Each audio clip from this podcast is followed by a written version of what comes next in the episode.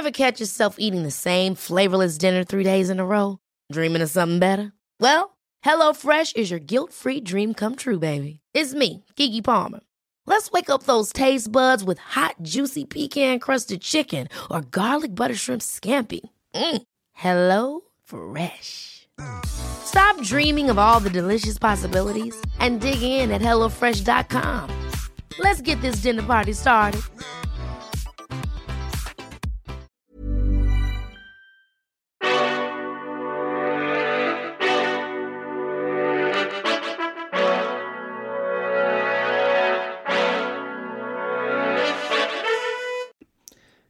Hello, everybody, and welcome back to another episode of the Fuel Better podcast. I am your host, as always, Evan Lynch.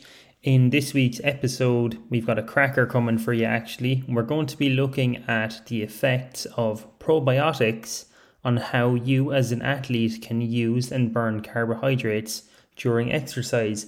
But before we get into that, just some general housekeeping and a couple of quick announcements.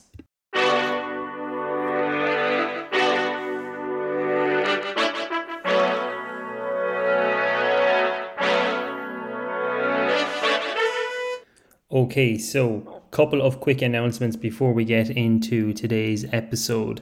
Announcement number one if you're listening to this, and I'm recording this on the 27th of July at 10 pm, no less.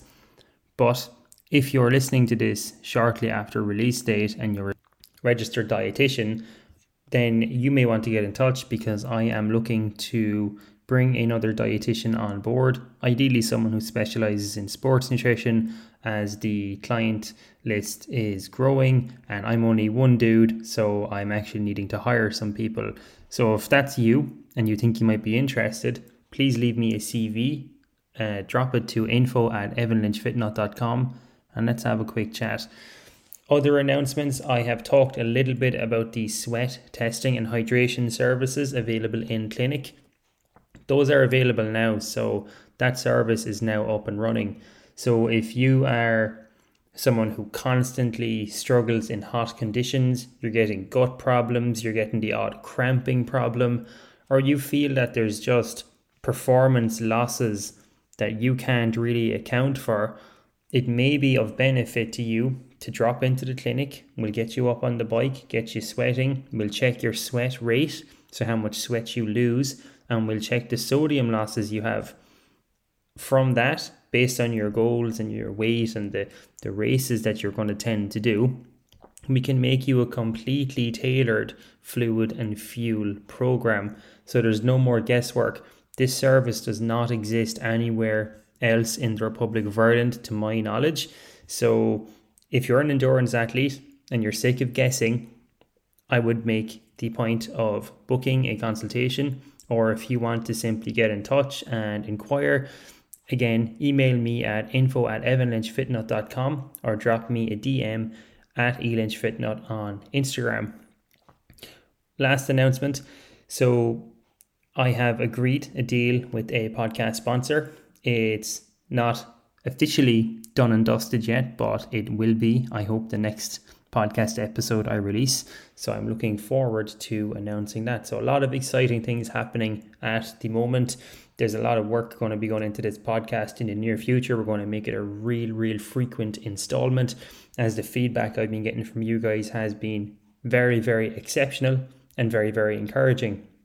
So, before we get into the podcast today, if you are a frequent listener and you do enjoy the show and you feel as if you derive a decent chunk of value from it, it, it would really, really mean a lot to me if you could share it, tell a friend about it, and maybe even subscribe and leave a review on Spotify so you know when the podcast is released. It's also going to tell other people this podcast is worth listening to. So if you think my messages and the information that I have to share in this podcast is important, your leaving a review will help someone else come across this information too.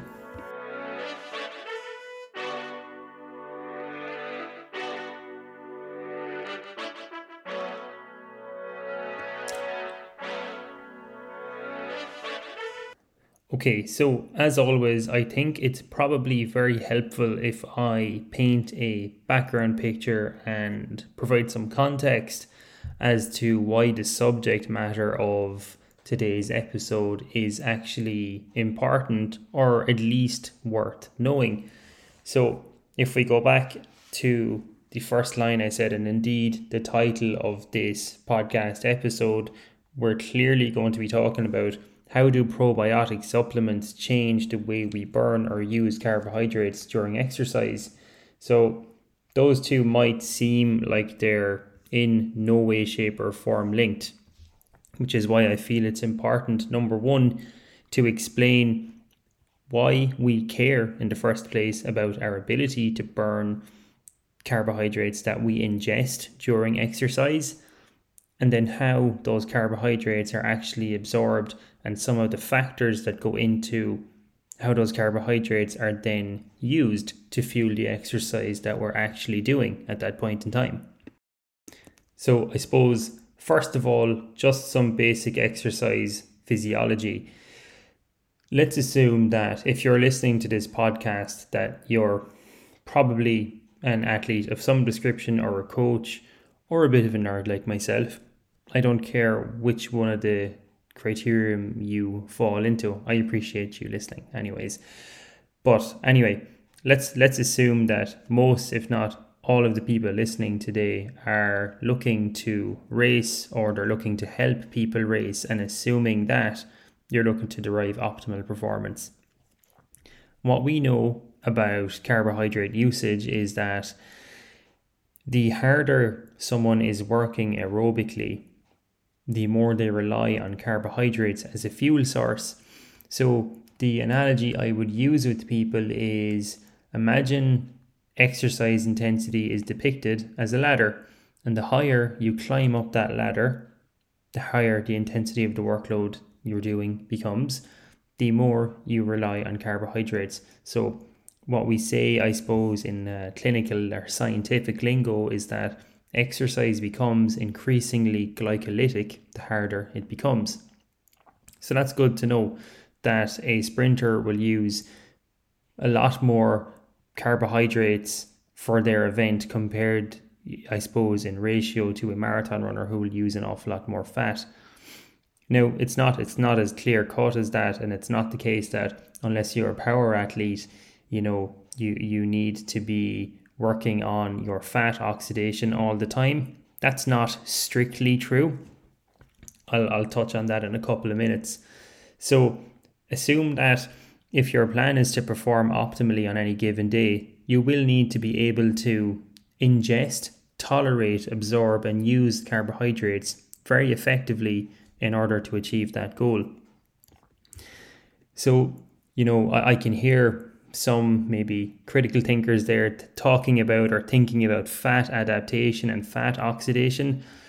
The idea of becoming fat adapted, it's it's not thought to be an excellent idea in the, the scientific community. There is some merit to it. I mean, there is a little bit of logic to be fair. If you get very, very good at using fat, won't that bode well on race day? You'll never hit the wall you would think so, but what we see is that people who do a lot of high fat diets or they, they go on ketogenic diets to promote fat oxidation become insulin resistant in as little as a week.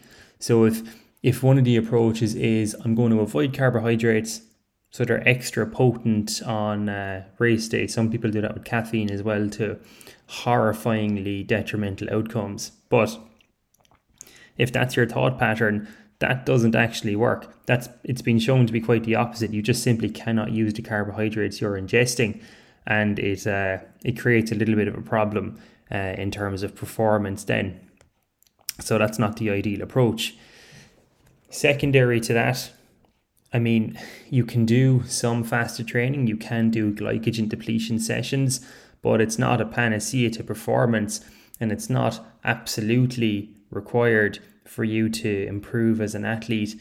Metabolic flexibility is a term you will probably hear or have heard or will probably Google now if you haven't.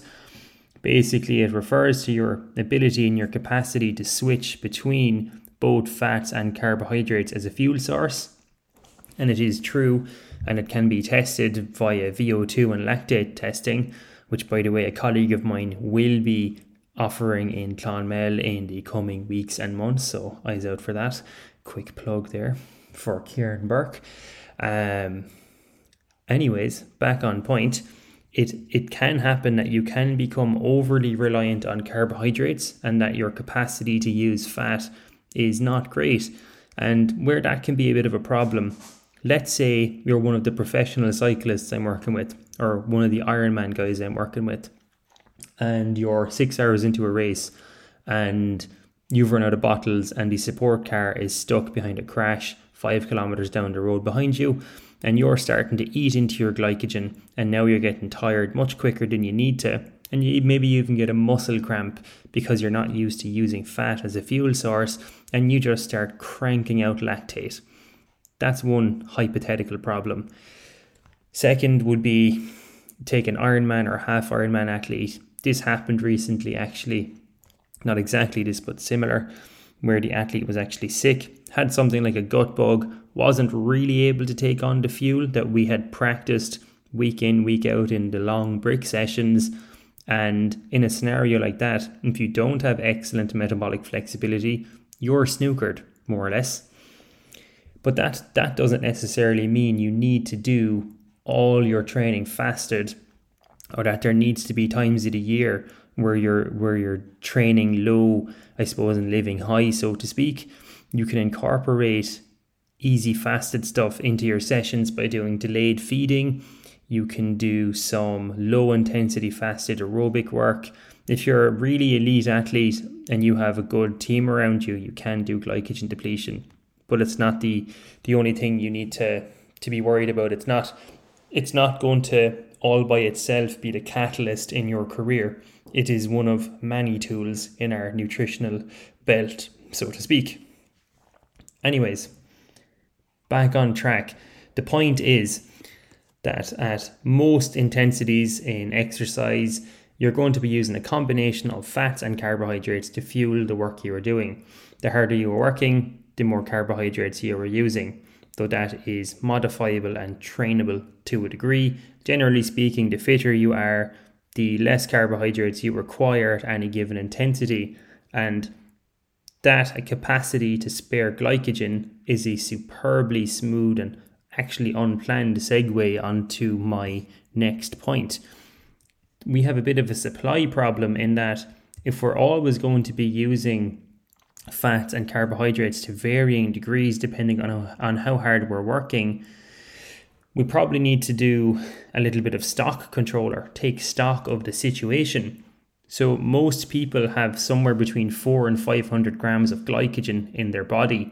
And that's typically thought to be enough to last for around 100 minutes of steady state stuff. Though if you do a, you know, a time trial full tilt, you can empty your glycogen tank in 40 to 50 minutes. That is possible. But for marathons, sportives, triathlons, etc., you're probably getting 100 minutes out of that glycogen tank. And even if you become fat adapted, as your glycogen tank drops, rate of perceived exertion will increase, your your central drive will decrease, you'll be more likely to cramp. There's just a whole bunch of reasons that you want to keep your glycogen spared. So if we if we look at that then, you know, the glycogen sparing effect, how can we achieve that? Well, the first thing is training frequently at low intensities and being aerobically fit. That's probably the most important thing. The second part of glycogen sparing would be to do a carb load in advance. So you have literally more carbohydrates there, so there's more to spare. So it'll basically last longer. Think of it like putting money in the bank. Race day is where you spend it all. There are some supplementation strategies, you know, the the likes of coffee or caffeine can have a glycogen sparing effect beetroot juice might indirectly have a glycogen sparing effect in that it can decrease the energy cost, so to speak, of a muscle contraction. So that's pretty useful to know. But then if we look at how are we primarily offsetting reductions in our glycogen stores. Think about it. The carbohydrates that you take on board during exercise, there's literally a whole industry built around this energy gels, sports drinks, chews, gummies, bake bars, all those types of things. The carbohydrates you take on board during exercise, plus the carb loading you do in advance of exercise, are the two key nutritional strategies that you can employ to make sure you don't run out of glycogen or bonk. So there are various carbohydrate targets. You'll you'll get away with 60 to 75 grams per hour for a marathon on average. For any half Ironman person I'm working with, you'd probably want to be 75 to 90 minimum. Any Ironman guys or higher level half Ironman guys, 90 to 120 grams. That's just that's where the money is at. To be perfectly honest, recent research has shown that you know there it's challenging, I suppose, the perceptions that we once had about carbohydrate absorption in the gut, how that actually works, how much we can use, and the benefits of increasing the carbohydrate intake during exercise. So that, to be honest, that's a whole other uh, topic for an episode. That's not what I'm going to get into today. I'm going to get back on track. So carbohydrate intake is the key thing that we're going to focus on right now.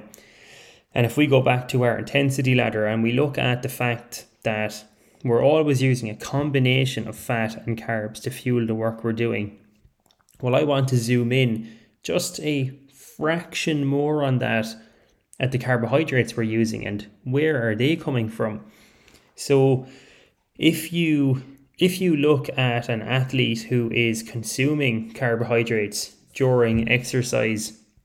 And they've actually studied this with isotope tracer studies and it's really interesting.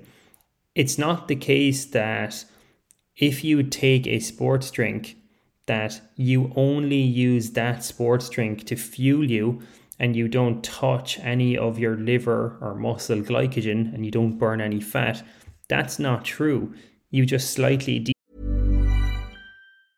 a lot can happen in 3 years like a chatbot may be your new best friend but what won't change? Needing health insurance. United Healthcare Tri Term Medical Plans, underwritten by Golden Rule Insurance Company, offer flexible, budget friendly coverage that lasts nearly three years in some states. Learn more at uh1.com. Hey, it's Ryan Reynolds, and I'm here with Keith, co star of my upcoming film, If, only in theaters, May 17th. Do you want to tell people the big news? All right, I'll do it. Sign up now and you'll get unlimited for $15 a month in six months of Paramount Plus Essential Plan on us. Mintmobile.com slash switch. Upfront payment of $45 equivalent to $15 per month. Unlimited over 40 gigabytes per month. Face lower speeds. Videos at 480p. Active Mint customers by 531.24 get six months of Paramount Plus Essential Plan. Auto renews after six months. Offer ends May 31st, 2024. Separate Paramount Plus registration required. Terms and conditions apply if rated PG. Decrease the amounts of all those items that you, you burn to fuel the work you're doing. So just just to clarify, it's not one or the other. It's not glycogen either muscle or liver glycogen or the stuff you're eating and drinking while you're running or on the bike or swimming or hiking. It's both. So, wouldn't it be great if there were ways that, you know, you could preferably, or I suppose, coax your body into relying a little bit more on the products that you're eating and drinking so let's say for argument's sake, and this is these numbers are not accurate. Let's say you have a sports drink. There's 30 grams in it. And you drink that over the space of an hour on the bike. You might only use half of that, to be honest, for you know oxidation right there and then or if you have if you have a 10 gram mouthful of that you mightn't you mightn't absorb it all and you won't use it all totally for carbohydrate oxidation that'll be used in combination with some liver glycogen and some muscle glycogen. Now, it does slow down how quickly you run through your glycogen, you slow down the rate of usage, so it does have a sparing effect. And it can and does slow down that rate of glycogen depletion. So it is a very, very useful tactic, and it's it's one of those ones that has stood the test of time. Consume carbohydrates during exercise to avoid hitting the wall. But let's then look at where probiotics actually fit into this puzzle. And this is actually phenomenally interesting. So, some of the research, and it was done by Pugh et al. Jamie Pugh, he's a, kind of a leading researcher on the topic of gut health for athletes, probiotics, gastrointestinal distress. It's a personal interest area of mine, so I just follow the research he does. But I just happened to read one of his papers this morning and I thought this would be an interesting podcast episode. Anyways, Pugh al. got athletes drink a 10% maltodextrin solution. So, maltodextrin is a glucose polymer. It's, it's very well tolerated, non fermentable. Anyone who finds sports products hard, you are probably better off looking for something like a maltodextrin or dextrose powder because they're quite quite low in terms of their osmolarity, meaning they're less likely to cause gut distress. Anyways, these products were used during exercise and when you consume maltodextrin in a drink format, you empty it out of your gut at a pretty sharp rate, and in your intestinal tract, you absorb it through something called an SGLT1 transporter, sodium glucose transporter.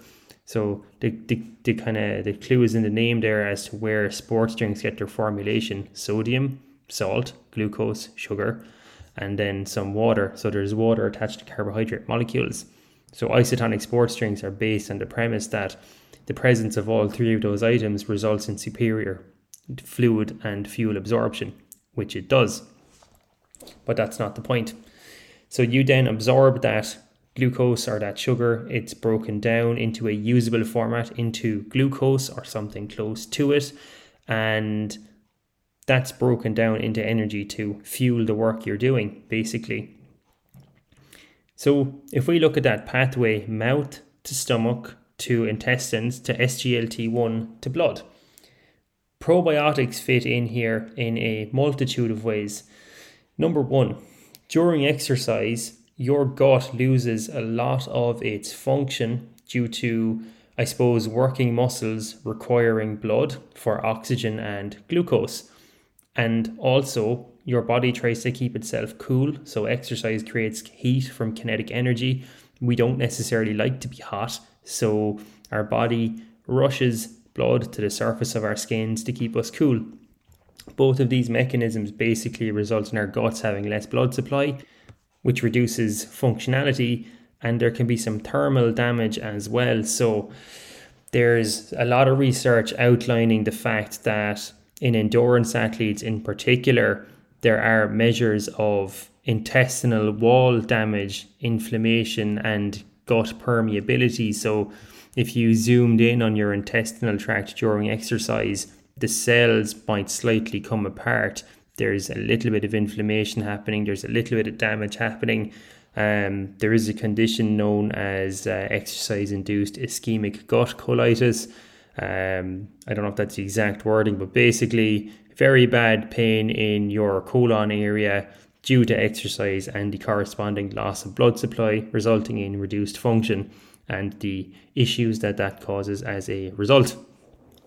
So, probiotics can fit in here they can reduce the damage, number one, to a degree that's experienced. So probiotics will adhere to the intestinal wall and they'll actually alter how cell signaling is done in relation to the adhesion capacity of pathogenic bacteria, first of all. So, endotoxemia was thought to be one of the causes of gut issues. So, that's pathogenic gut bacteria sneaking in through the cracks that open up in your gut wall into your blood, making you sick. Probiotics can prevent that. And then the probiotics can also minimize gut permeability and slightly decrease the markers that you can test for for intestinal damage. I started with that point because it's important. Probiotics can protect your intestinal tract during exercise, and in a sense, that can help maintain some of the functionality so that if you are consuming carbohydrates, your intestinal tract is not effectively out of order and it can use them a little bit better. Nice side note here the act of carbohydrate feeding all by itself can promote good blood flow to your intestinal wall because you actually need blood supply there for the active absorption. So it it can keep gut function as well in in check. And funnily enough, I suppose it's a bit of a side tangent again, doing a lot of these today. In clinical settings, in let's say something like an ICU where someone is unconscious for a long time, let's say they're getting parenteral nutrition to keep them going, or they're getting fed by a tube. Trophic feeding or very, very low rate feeding of carbohydrates or a formula in general into someone's gut can actually prevent things like sepsis and multiple organ failure. Um, so your gut is really, really important. Anyways, back on track. So we have established that probiotics can minimize some of the damage that happens to our guts during exercise and helps our gut maintain some of the functionality. Cool fact the SGLT1 transporter that I mentioned that can absorb for most people around 60 grams per hour of a glucose monomer like maltodextrin or dextrose or just glucose itself.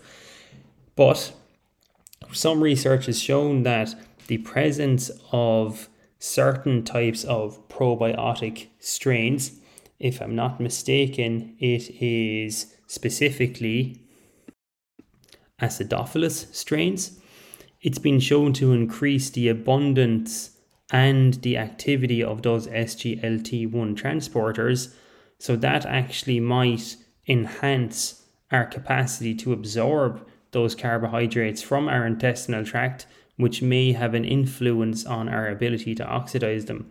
So it's often thought that the limiting rate or the step in the pathway that dictates how much carbohydrates can we actually use is our ability to absorb it in our gut. So probiotics have actually been shown to modulate this and in the research paper I read this morning, I, am not quoting it now, but I, I remember roughly there was about a 10% difference in terms of grams per minute that were oxidized um, from the drink in the control group and the intervention group. So literally what, what they displayed, and it's the first time that it's ever been shown, the use of the probiotic alone increased and it was around 10% of a difference and it was statistically significant. I'm, I'm not quoting it, it's just that's roughly what I recall it being. I think it was something like 0.77 versus 0.84 grams per minute. But that difference is actually very significant. 10%, that's that's not nothing. So for something as simple as probiotic supplementation, and it was a specific probiotic. Um, it was a high strength multi strain probiotic with around 25 billion CFU in it. There were two types of um, Lactobacilli acidophilus. There was a bifidobacterium uh, strain or two in it as well. The exact name of the supplement was Proven Probiotics. They're high strength multi strain. So if, if you were looking for it, if you were looking for this adaptation, that is, you might try and seek that probiotic out. That's what they used for four weeks in their trial, and it, it had that effect.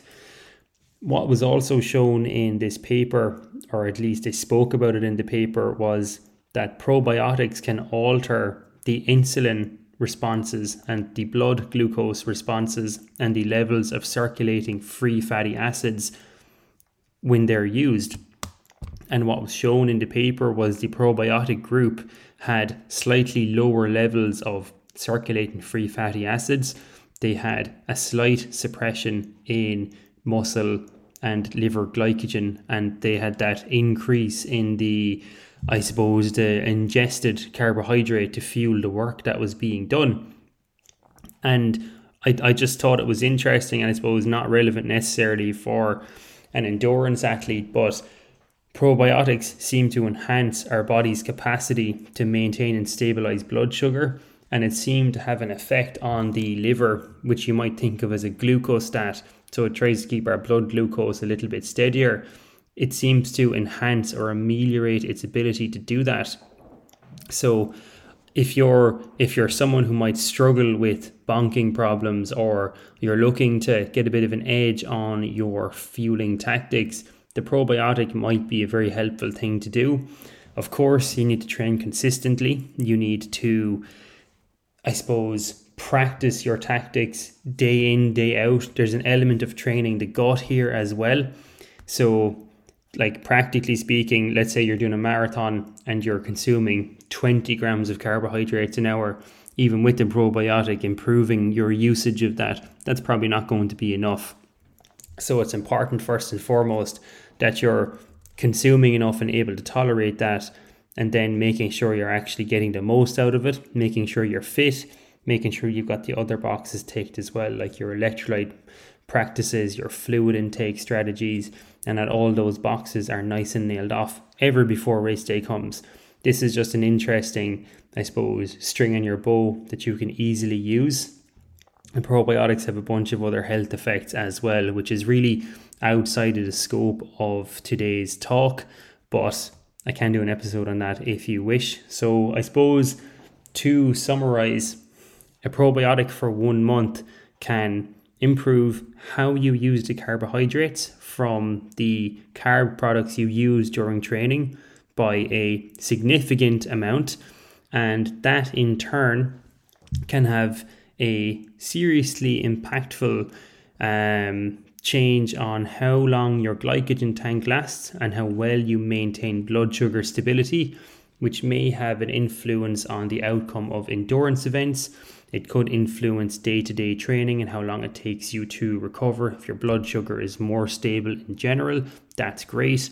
And if you're a power athlete, it's probably good to have better insulin responses to the exercise you're doing and to be able to have slightly smaller glycogen deficits. That's a bit more anabolic, one might say.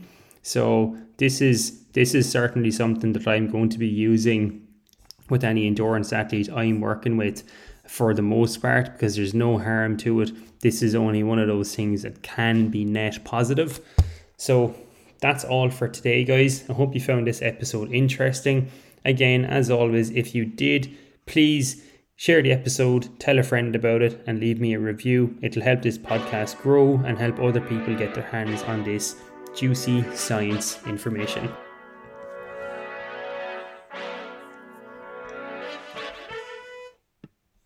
Until next week, guys, thank you very, very much. And if you do have any podcast requests, please get in touch. I do take them on board. There are some really interesting episodes coming up in the coming weeks, so stay tuned and thanks again for listening.